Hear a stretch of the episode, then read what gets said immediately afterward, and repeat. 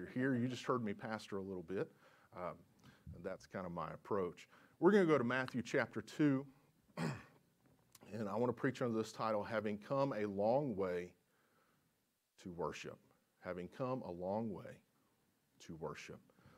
Every person in their lifetime, I'm convinced of this, is presented the opportunity to make a decision about Jesus Christ. You have the historical record, we have eyewitness testimony, all of these things combined, including the declarations made by Jesus about himself, make it impossible to ignore. And almost everyone you meet has heard of Jesus in some way, somehow. Some have opinions that maybe he was just a good man. Of course, I, I don't know too many good men I, that, you know, would do the things that Jesus had done and then claim to be God, and that we would just ignore that fact, that claim being made. Uh, it classifies him into a very specific place. And so everyone has opportunity, everyone has the chance. It was the same when Jesus was born in Bethlehem. And what I found, uh, I'll be celebrating a birthday coming up pretty soon, 41. I know I look like 25, but uh, I will be turning 41. You can just believe it. Uh, I've learned this in my life that not much has changed. Not much has changed. Ch- change while it's a consistent thing, the rudimentary things of humanity have not changed very much. Right. The things that you deal, deal with in your personal life, in your private life, they're the same things that uh, generations ago people were dealing with. It's the same type of stuff. It may have manifest differently, but it was the same type of stuff. Right. You go back to the Renaissance, guess what? They had pornog- pornography in the Renaissance. You say, well, that's a, that's a problem today. No, that's just an access on the internet thing today, but it's always been there. It's always been there. The things in humanity do not really change. And the things that we have to make decision on don't really change. And being faced with making a decision about Jesus has not changed. Matthew 2 1 through 3, we have the story of the birth of Jesus. It says, Now after Jesus was born in Bethlehem of Judea in the days of Herod the king, behold, wise men from the east came to Jerusalem, saying, Where is he who has been born king of the Jews? For we have seen his star in the east and have come to worship him. When Herod the king heard this, he was troubled, and all Jerusalem with him. And that word troubled there it means that he was roiled like water. He was agitated. He was stirred up over this news. Now, Herod is an interesting character because Herod was half Jew and half Idumean. The Idumean people came from the lineage of Esau. So within Herod, there's this picture of the people of God, the chosen, and then Esau, who became the people who were in opposition to God's chosen people. There was a point that would become this point that he was both half Jew, half Idumean, would become a sore spot, a sore subject, if you will, to the Jewish people when Herod is made king by Rome. And to give a little background on Herod, Herod, during the civil wars in Palestine, made himself useful to Rome, helping Rome establish themselves. And he gained their trust. And because of that trust factor, he became the governor in 47 BC. Now, Herod, uh, he was a skilled politician. He was skilled at balancing the demands of Rome above him and the people on the ground below him that wanted to be free of Rome. He was very skilled. He was known for a lot of things. He's known as a great builder to historians. He even created or built a temple in Jerusalem uh, that would become known as Herod's Temple to later historians. And seven years after this governorship was put on him, Herod was made king. Title given by Rome. King. Jerusalem the surrounding area. And to show just how skilled a politician he was, how skilled a ruler he was, he reigned until his death in 4 BC. It's quite a long time to be established as king, especially in the political turmoil that was Rome, Jerusalem. Now, the thing about Herod is he could be generous. He could be very generous. It's recorded that at one point he suspended all the tax collection, collections because of famine. Imagine that. Imagine 2020, we're just going to suspend all taxes, not going to pay any sales tax. Not, hey, we're going to give back to you what you've already given or what you haven't even given yet. Am I meddling? Herod did that. At a time of famine, he, he suspended all the tax in Rome. This is kind of a, this is a risky thing when you think about it. Rome needs her money. But that one act improved the living conditions of all the people who were suffering of the famine. And the kingdom was elevated. That's how he ruled Jerusalem. However, Herod had one major flaw.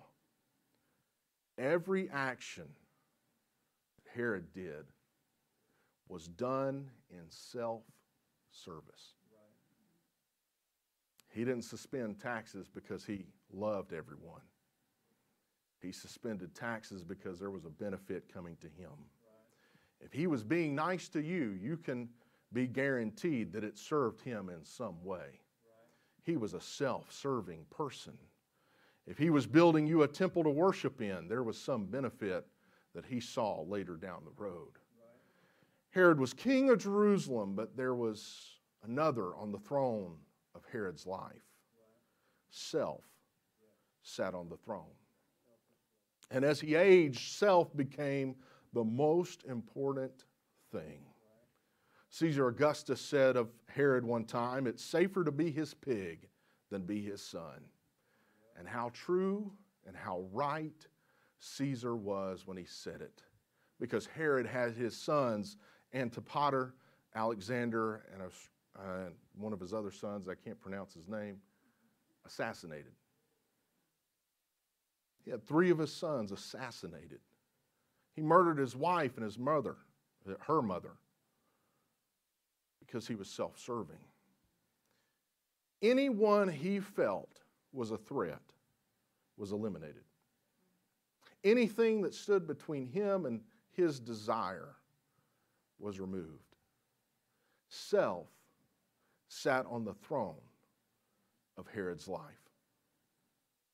And when he heard that these wise men from the east had come, Herod was troubled, agitated, stirred up, and he stirred up Jerusalem with him. It was natural for Herod to respond just as he did. There's a kingdom, there's a king, there's a throne right here in my kingdom. Threat to himself. Calling together the chief priests and scribes, he decided to locate this impostor. Where is he? Where's the one that's going to be born? They're calling him king of the Jews. Find him. Find him. Jealousy drove his attempt at deceit. Find him, and I will worship him too. He'd been on the throne for a long time. He'd been receiving all the benefits of the throne for a long time. He'd had all the pleasures that his position in life would afford him. Self needed to be preserved. And so, in an act reminiscent of Pharaoh visiting evil upon the mothers of Israelite babies, all to eliminate Moses, a threat. Herod had boys of a certain age murdered to eliminate a threat. And it was all for self. You see, self is a powerful motivator. Now, let's not judge Herod too harshly Because each of us have a self. Each of us have a self who would sit on the throne in our life and would come between us and what God's will is. Self is a powerful thing. And sometimes self comes in the form of being involved with too many things in life, too many distractions, too many things going on, too much that takes our attention away from the real purpose of life, which is to bring glory to the King and to serve Him. Self gets in the way of a lot of those things. Self gets in the way of sacrifice. Self gets in the way of worship. Self gets in the way of doing what is right. Self gets in the way of morality. Self gets in the way of a lot of things that God would do in your life. Self is dangerous. And each one of us has a self. Most interesting thing to me the story of Jesus' birth is these other characters, ones who could direct Herod to the location of the coming Messiah. Think about this for a moment. These scribes and these priests, they knew. They knew what was happening, but they were indifferent to his appearing. Matthew 2 4 through 6 says this when they had gathered all the chief priests and scribes of the people together, he inquired of them where the Christ was to be born. So they said to him, In Bethlehem of Judea, for thus it is written by the prophet. But you, Bethlehem, in the land of Judah, are not the least among the rulers, for out of you shall come a ruler who will shepherd my people, Israel. These high priests and these scribes, they had the answer for Herod's question Where is he going to be born? He said, Yeah, we, we, we know where he is going to be born. Sure.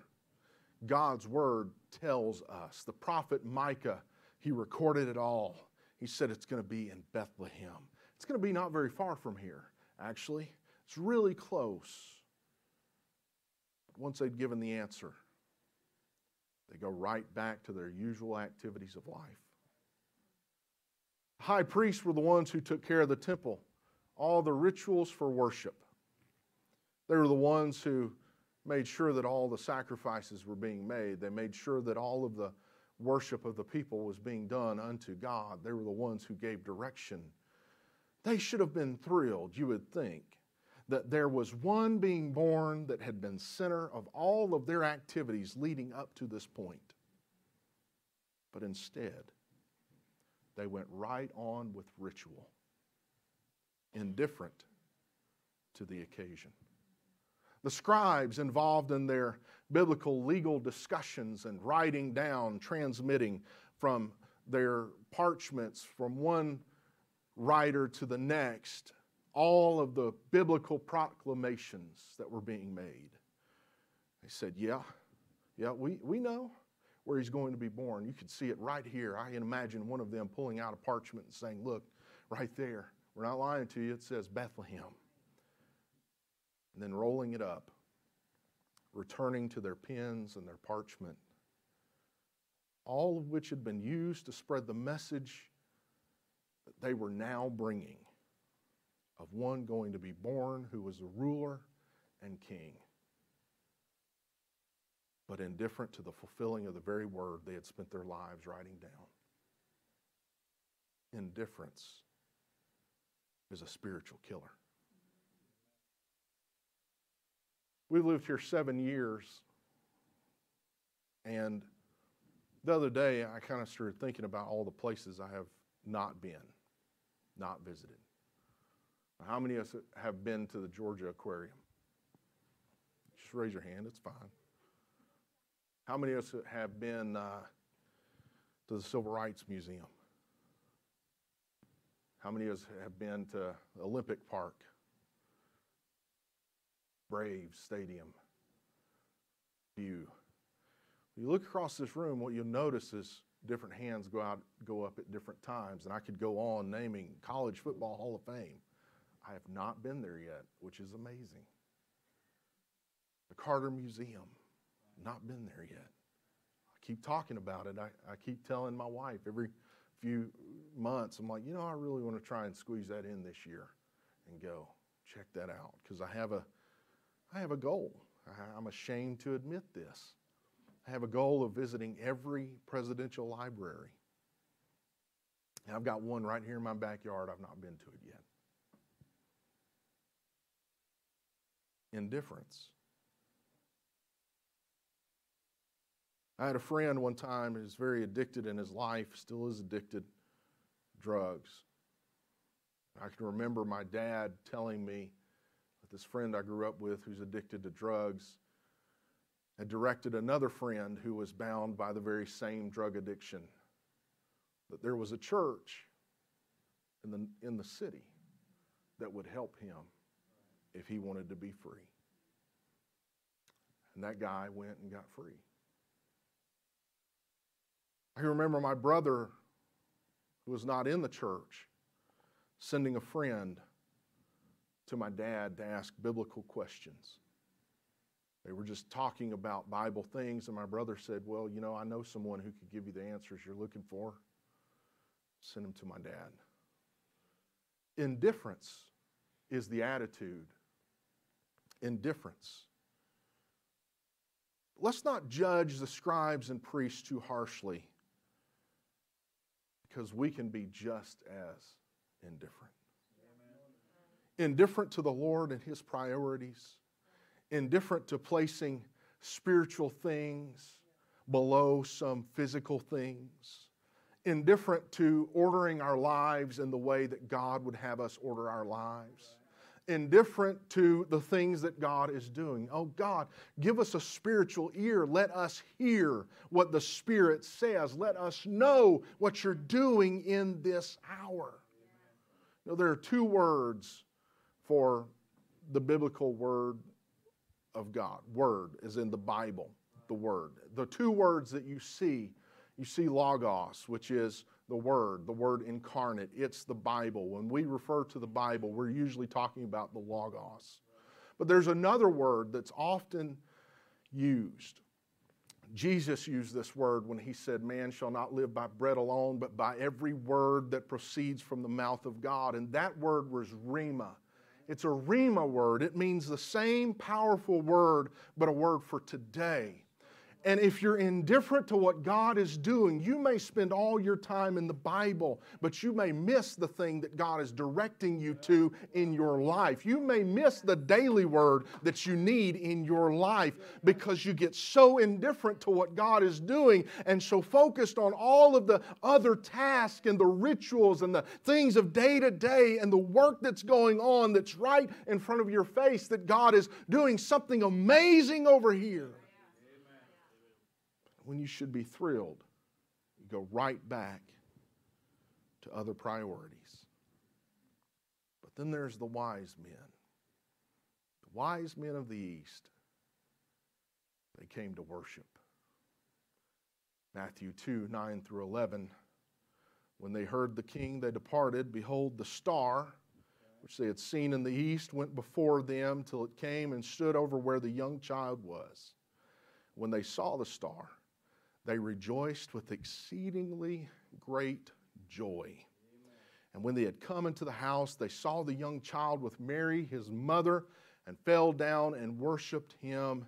When they had opened their treasures, they presented gifts to him gold, frankincense, and myrrh. Right. Think about that for a moment. Having come a mighty long way, they find him they rejoiced with exceedingly great joy. They fell down, they worshiped him, they brought treasures and presented him gifts. All they needed was additional guidance from a star, from a witness, something pointing them in the right direction. And they would find him and they would worship him. But the ones who had come the farthest came to worship. The ones who came the farthest came to worship. Why do you worship Jesus? I worship because of how far I have come. I worship because He is a God who is full of grace and mercy.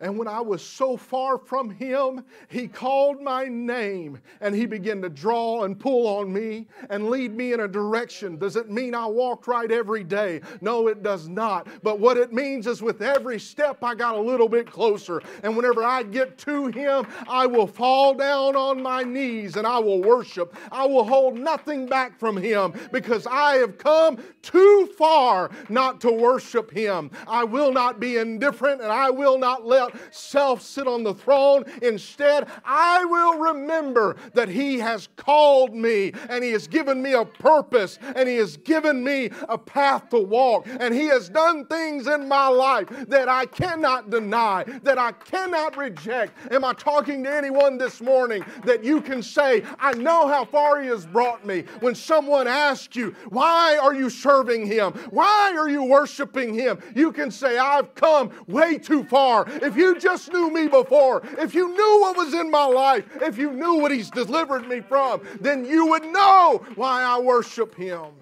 amen. Ones who have the farthest journey are the ones who worship Him and I've witnessed this, I've watched this.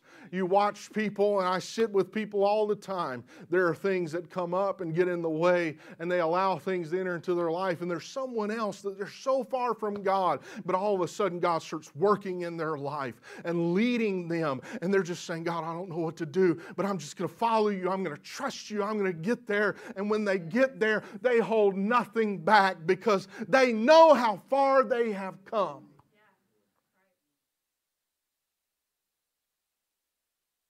Paul, writing to Timothy, he said, Who has saved us and called us with a holy calling. And he is calling. He is calling, not according to our works. It's not what you do, it's not what I do. I believe in works of righteousness. I, I, believe in doing good things. I believe in all of those things. I'm going to instruct you to live that way. But it's not according to those works. It's because He is gracious and because He loves and because He cares and because He wants to do for you what you cannot do for yourself. You can be faithful. You can be faithful. You can stand on your own before Him do all the things that you should do, but He is not doing it because you are faithful. He's doing it because He can do what you cannot do. You can't save yourself. You can't provide every need that you ever face. You can't work every miracle that you need to be worked. But if you're faithful and you trust Him, He will do it because that's the kind of God that He is. He saved us and called us with a holy calling, not according to our works, but according to His own purpose and grace, which was given to us in Christ Jesus before time began. I'm talking to people today. I'm talking to two kinds of people. I'm talking to one person that you have, you know, you've come a long way if we just started having testimony service, we started allowing people to talk about things that God has done in their life, there would be people that would stand up and say, You know, I was facing depression, but God brought me out. There'll be somebody else that stands up and they say, You know what? I lost someone that I loved dearly. It was catastrophic. It was tragedy. It was just tore my life apart. But sometime in the middle of it, I felt the hand of God and His grace and His mercy led me out. You'd talk to somebody else and they'd say, I was facing an issue of cancer or some other disease and sickness, and doctors were giving up hope. But somehow God made a way where there seemed to be no way, and there would be people over and over that would have a testimony as saying what God had done in their life, how far He had brought them. Then there are others I'm speaking to right now that God wants to do in your life. Everything He's done for every other person bring you a mighty long way, all for His own glory. And you're wondering, well, is it me? God really do that for me? Would He do a work in my life? And I want to say to you, yes. Yes, He will. I can remember early in my walk with God, and I'm getting ready to end, there was a time and a season where I really felt like God was wanting to do more with my life, but I was having trouble I was having all kinds of trouble. You know what my trouble was? Trusting. Trusting. Trusting God. God was giving me dreams. He was giving me visions. He was stirring my spirit and stirring my life. And I was wrestling with God. And one night, a dream, God spoke to me. He said, You know, you have faith in God. You have faith in, in me, but you don't have faith of me. And the explanation there was I trusted God, but I didn't trust God and what He would do in me. I had no trouble believing God, believing He died, that Jesus Christ came, died for my salvation. I, I trusted that. I believed that. But whenever it came to God saying, you know, I, I want to work in your, I want to get more personal with you, Lane Coon. I want to be in your world. I want to be in your life. I want to do for you what you've seen me do for others. That was a different story. God, you, you don't look at all this stuff in my life. Look at all these things that I, allowed to happen in my life. Look at all these struggles that have developed for my lifetime. God's saying, I see all of that. But if you'll just come, if you'll just go the direction I'm leading you, you'll get to the place I want you to be in. Just like the wise men following a star. They knew. They knew where it was going. But they didn't just look up in the sky and say, Look, it's happening. What we've read about, heard about, it's happening. They said, We got, we got to get our things. We got to get ready we got to go. And all of the gifts that they brought with them, they represented their culture, represented their country, and they came a great long way and whenever they get into the midst of the people God is being born into and born for, God robed in flesh among them. Emmanuel, God with us, a personal God. Amen. Indifference in self kept many of them away. But those wise men, coming the farthest, they went. And they worshiped. Is there someone today you know just how far He's brought you? Getting ready to end, you can stand with me. You know how far He's brought you.